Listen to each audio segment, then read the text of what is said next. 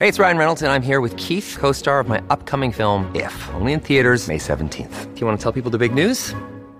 All right, I'll do it. Sign up now and you'll get unlimited for $15 a month in six months of Paramount Plus Essential Plan on us. Mintmobile.com slash switch. Upfront payment of $45 equivalent to $15 per month. Unlimited over 40 gigabytes per month. Face lower speeds. Videos at 480p. Active Mint customers by 531.24 get six months of Paramount Plus Essential Plan. Auto renews after six months. Offer ends May 31st, 2024. Separate Paramount Plus registration required. Terms and conditions apply if rated PG. Hey everyone, it's uh, time for another installment of The Tint, and I'm Scott Fellman, your host, and I just wanted to thank you very much for tuning in and and uh, spending part of your day with me here uh, as we muse about all kinds of things aquarium related. Today I wanted to talk about kind of more of a philosophical thing than anything else, and it's sort of a multi-part philosophy, really. It starts with patience. I guess it's a thing that you acquire over time, or maybe you're born with it. I'm not 100% certain, but I know I've gotten way more patient over the years, particularly with my aquariums. I don't know if it's old age or, or if it's just doing things enough times to realize what's happening, but I, patience is something that has evolved for me. And I think it's perhaps the most essential trait that we need for success with just about any kind of fishy endeavor. Yet it's particularly important in the context of natural style botanical influenced aquariums like we play with here these systems take time to run in, to settle, and then to evolve. You just can't rush it. And we all know this or are learning this, aren't we? This is where the science nature part dominates over the art half of the equation. I mean, yeah, you can create a beautiful hardscape or whatever, yet nature and biological processes will dictate the way it evolves and becomes a suitable habitat for your fishes. It's just the way it goes. It's been that way for millennia. Nature calls all the shots. We just need to accept her moves and her pacing. We need to have some faith that you know, stuff will work out, even with minimal intervention, or at least on occasion. It's easier to embrace this when we understand nature's ways. There's a word that I think is really important to the work that we do with Blackwater botanical style aquariums. It's called cadence. It's a noun and it means the flow or rhythm of events, especially the pattern in which something is experienced. And I think that that plays a large role in nature and nature's work with botanicals and botanical style aquariums. Stuff takes time to happen. We may want it to happen faster, we may want it to look a bit different or take on a different direction, but it won't, at least not unless nature wants it to. We can work with nature and let her do the heavy lifting, or we can resist and end up with something quite different. There's no right or wrong here, but that's just a fact. Both can be beautiful. Uh, you know, however, if you to allow nature to have her way at least once in a while, it really opens us up to the possibilities of outcomes far beyond what we could have ever even imagined. It requires faith, restraint, and above all, patience, and an understanding that things change over time, especially if we let them.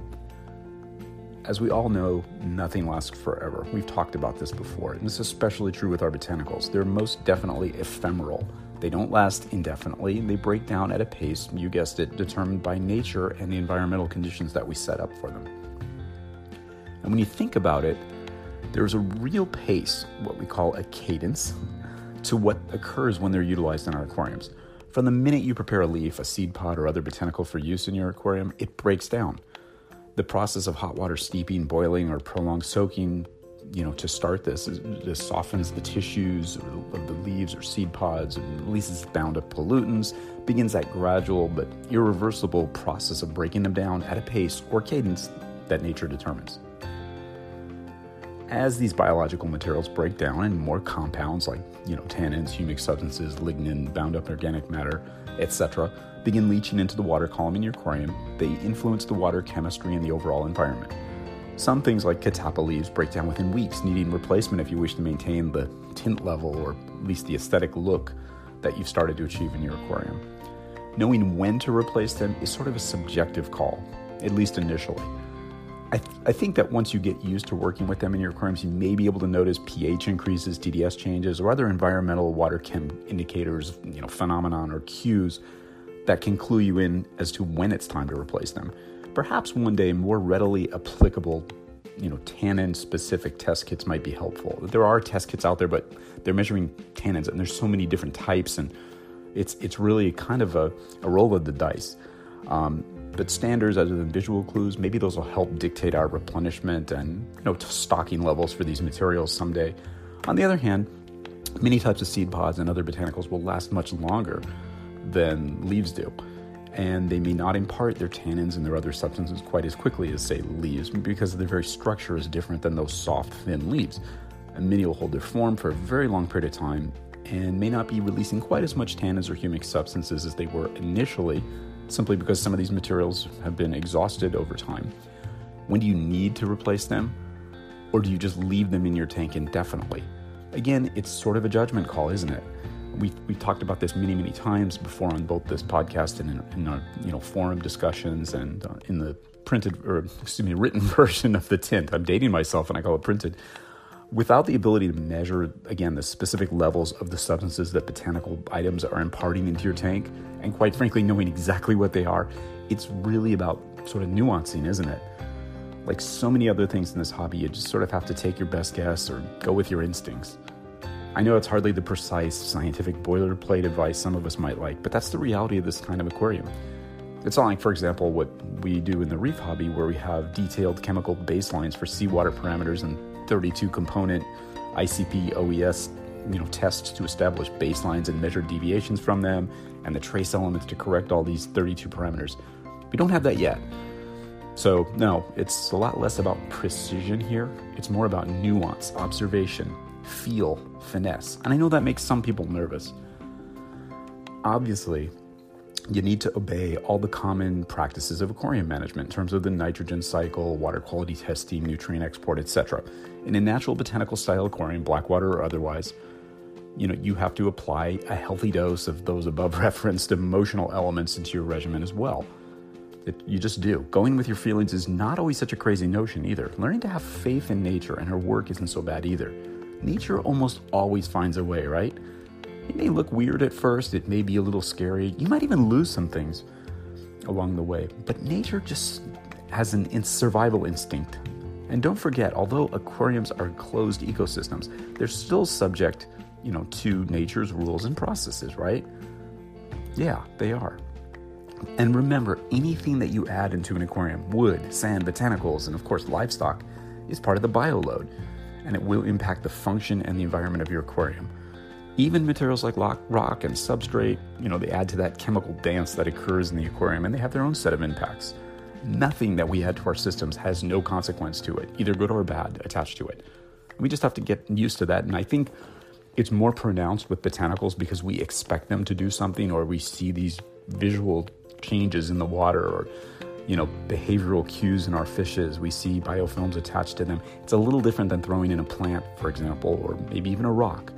Um, we have a certain set of expectations or understandings about what could or should happen and we're on the lookout for certain things now particularly with botanicals it's about understanding a balance a quantity again a cadence for adding stuff so that the closed environment of your aquarium can assimilate these new materials and our buddies, the bacteria, the fungi, and the other organisms which serve to break them down, have time to adjust to this increasing bioload. Again, I've said it before and I'll say it probably 10 million times before I take my last breath. Rapid, dramatic environmental shifts are never a good thing for any type of aquarium. And in a system that we run with lots of organic material present, it's just as susceptible to, you know, insults from big, poorly thought out moves as any other perhaps even more, because by its very nature, our style of aquarium is based on adding lots of natural materials, which from the outset impact the, the environment on multiple fronts. We just need to remember this. There is no specific formula. This is just not dial a river right now. And anything we do borderlines on experimental. I know that sounds kind of crazy, even this far into the game, but here we are coming up on our fifth year of operation at Tannin Aquatics, and every day we're still learning things. We're still surprising ourselves with stuff we get. I'm still making mistakes. We all are. There's plenty of people like me that have been playing with blackwater or these types of botanical materials for decades, and I know that you're in the same position as me. You're constantly surprised by all the cool things you keep learning. There's there's no limit to it.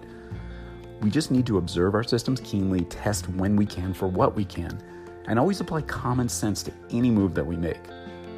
And again, the key here is that cadence, that understanding that the material that we add needs to be added and replaced at a pace that makes sense for your specific system. If you're looking for guidelines, I might tell you based on my experience, but that has no bearing on what you do. It maybe gives you a, an inkling of what to do, but it shouldn't be your rule. That's why I cringe when I see, you know, leaf vendors and so forth online saying start with five catappa leaves for every five US gallons of water or whatever the formula is. I'm like, how do you arrive at that? Every tank is different. Everything's a customized solution. We've talked about that before too. That's both maddening and frustrating, and it's also exciting and very cool at the same time. Gives us an opportunity. Every tank to, is a new adventure, and I think that's part of the fun of this. Every tank behaves differently. And those of us who've been maintaining these types of tanks for some time now really get this concept, and we have a really great feel for how our tanks run in and break in and evolve. It takes time. Again, no plug and play formula, only procedures, only recommendations for how to approach stuff, only common sense and the wisdom gained by doing. I know we sound a little bit repetitive at times, particularly me. However, like so many things in aquarium keeping, our so called best practices are few, simple, and need to be repeated until they simply become a habit. And what are they, really? With botanicals, number one, prepare all botanicals prior to adding them to your aquarium. We have information all over our website. I'm sure most of you know this already. And the procedures are fairly straightforward. We have an infographic, we talk about it. We must have 20 blogs or 30 blogs on just preparation of materials alone and what to expect and how they break down and so forth. But it's important. I think preparation is an essential step that you shouldn't skip. You just shouldn't. Number two, add botanical materials slowly and gradually and assess the impact on your aquarium environment and the inhabitants. This is probably the single most important part of the process of working with botanicals you simply have to go slowly. You can't rush this. I don't care if you have a 200 gallon tank or a two gallon tank. Adding too much too fast is potentially problematic. You, as I've said before, you can literally kill an entire tank by making rapid environmental changes, by putting too much stuff in there that consumes the available oxygen or causes some kind of bacterial bloom or something of that nature. Rarely have I ever seen a pH plummet quickly from botanicals. I suppose it's possible in some aquariums. I just, again, it goes down, boils down to water chemistry and the initial starting parameters of the tank and all that good stuff. But it's about common sense. Uh, number three, either remove your botanical materials as they break down, if that's your you know aesthetic preference or whatever, or replace them when they reach a point where they're no longer providing the aesthetic and environmental conditions that you desire. Simple as that. Number four, observe your aquarium continuously. That, that shouldn't even be something I have to tell you, and I, of course it isn't, but I say it because it's important to have sort of a record to run on here. I mean, if we don't look at our tanks, what's the point of having them, right? So I'm sure you all do this as a matter of course, and that's important. But keep keep especially keep an eye on the fish, how they react to what's going on, to the moves that you make again, this is literally, you know, aquarium keeping 101, but it's something that sometimes we lose sight of. I, again, I think it's partially, I think it's partially my fault probably because we, we, so, you know, share all these pictures of really beautiful aquariums. We talk about it, but until you've actually done it, you, you can't get a feel for it. So, you know, gosh, we, we lure you in with all these sexy photos and then you see a tank full of biofilm and so forth and it's one thing to see it in my tank where I have a beautiful photo. It is another thing to see it in your living room, in your aquarium, and the aquarium that you're trying to show your friends and having to convince them that, yeah, this is normal, this is cool. So that's why we spend so much time talking about expectations and biofilms, decomposition, tinted water, or how little the water can be tinted, and talk about preparation. All these things are really important. Observation and expectation, they go hand in hand. Now, if you've noticed, the first practice we talked about, which, you know, is, is, a, you know, preparation is simply logical. You need to employ it. If there were ever a hard and fast rule in the botanical Blackwater game, this would probably be it. The number two is about all about the cadence. That's the real secret, if you will, which sets up everything else. By observing and assessing, you'll get a real feel for how botanicals work in your aquarium. And number three, it's the real finesse part of the equation, the nuance, the subtle yet noticeable adjustments and corrections we need to make to keep things moving along nominally sort of like pruning a planted tank or weeding a garden. It's a process. In fact, the entire experience of a Blackwater or brackish or whatever botanical style aquarium really boils down to a process and a pace that helps foster this gradual yet inexorable evolution of the aquarium. And let there be no doubt, a botanical style aquarium does evolve over time, regularly and steadily changing and progressing. They don't remain static. Sure, you can arrest some of these things by pulling stuff out, using chemical filtration to keep the water clean, replacing things, and you can keep a more or less pristine look to it if that's what you like. But if you let nature take control, which is what I hope you do, uh, you'll see changes. As we've mentioned before, it might even be the perfect expression of the Japanese concept of wabi sabi, which was popularized by Takashi Amano, which is the acceptance of transience and imperfection. And that's a beautiful thing in nature, and it's a beautiful thing in a botanical style aquarium. It's a huge point, something which everyone who works with these types of aquariums comes to know and usually accept. We need to have an attitude which doesn't allow us to panic, you know, doesn't allow us to make fast short-term moves in favor of longer-term outcomes. It's very different philosophy than perhaps traditional aquarium management. You need to accept different aesthetics. You need to understand that these aesthetics will probably not be the same from one day to the other. You need flexibility. You may even have to accept some short term losses for a greater long term good. It sounds horrible, but sometimes when you're going from a sort of so called standard aquarium to one of these botanical style aquariums, some fishes may have physiological reactions that we just don't quite understand to maybe, you know, again, maybe it's a biofilm, or, or excuse me, a bioload thing or subtle chemical adjustments. Some fishes don't do well. It's happened over time. Some fishes, like Apistogramma, that are very sensitive, sometimes react strangely. Less so in my experience with fishes like bettas, characins, and most, you know, catfishes. But every fish is different. Every situation is different. There's no cut and paste here. Again, you know, you've got to have some faith in nature. It'll all work out ultimately for the best if you keep doing the right things. It's a dance, it's an art form, it's a process, and it's an evolution. Sometimes seemingly chaotic, and other times maddeningly slow, especially when you're dealing with, you know, fungal growths and things that don't look so good but it's always alluring and always sort of deferring to nature and her function. And it's all held together by you, the aquarist, applying as much emotion as you do procedure, all done in the proper time at the right cadence. Observe, study, learn, share, and evolve. Stay focused, stay in touch, stay patient, stay attuned, stay observant, and stay faithful to nature. And always stay wet. Until next time, this is Scott Fellman. Thanks for spending part of your day with me, and I look forward to seeing you all the next time on the next installment of The Tint.